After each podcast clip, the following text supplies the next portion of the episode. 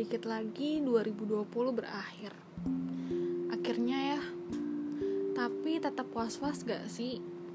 Gak tahu nih kondisi ini akan berakhir di tahun 2020 atau terus berlanjut sampai tahun depan. Ya semoga enggak ya.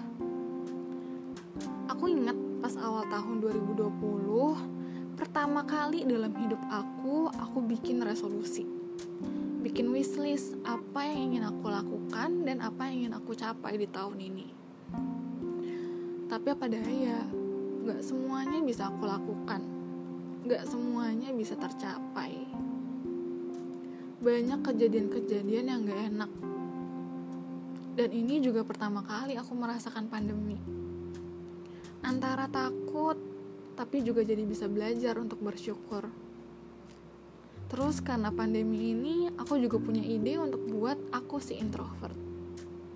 Kaget loh pas lihat kalau ada orang-orang yang follow akun ini. Gak pernah nyangka akan ada yang dengerin. Jadi takut salah ngomong. Tapi semoga ada hal-hal yang bisa kamu dapatkan dari segala cerita yang aku sampaikan lewat podcast ini ya. Masih ada dua bulan lagi nih di tahun 2020 walaupun tahun ini adalah tahun yang paling berat tapi juga jadi banyak belajar. Terus jadi pengen mengakhiri tahun ini dengan hal-hal yang indah. Tapi aku masih bingung masih nggak tahu apa yang bakal terjadi. Maksudnya aku pengen mengakhirinya seperti apa? Mungkin berakhir dengan aku punya kerjaan baru aku punya pacar punya bisnis sendiri pengen jalan-jalan tapi nggak mungkin. Apa ya?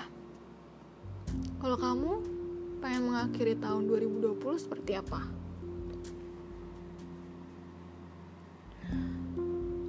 bicara tentang akhir kamu tahu kan kalau dalam kehidupan kata akhir itu nggak bener-bener berakhir loh. Itu malah jadi awal yang baru.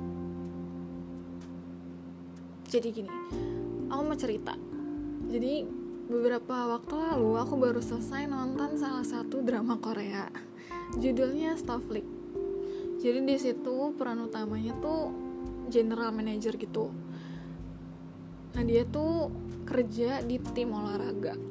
Dan di pekerjaan sebelum-sebelumnya dia tuh selalu buat tim olahraganya menang tapi habis itu dibubarkan.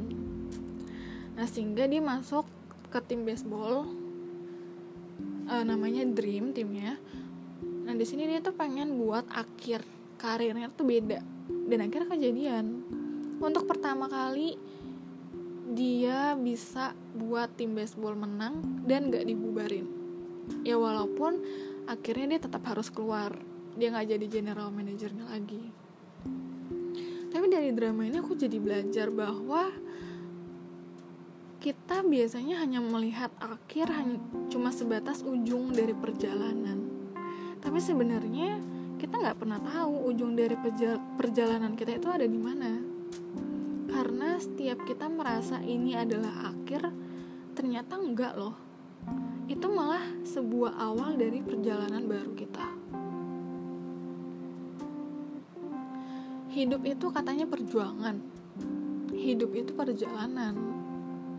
Jadi siapa bilang kalau hari ini hari terakhir siapa bilang semua ini akan berakhir?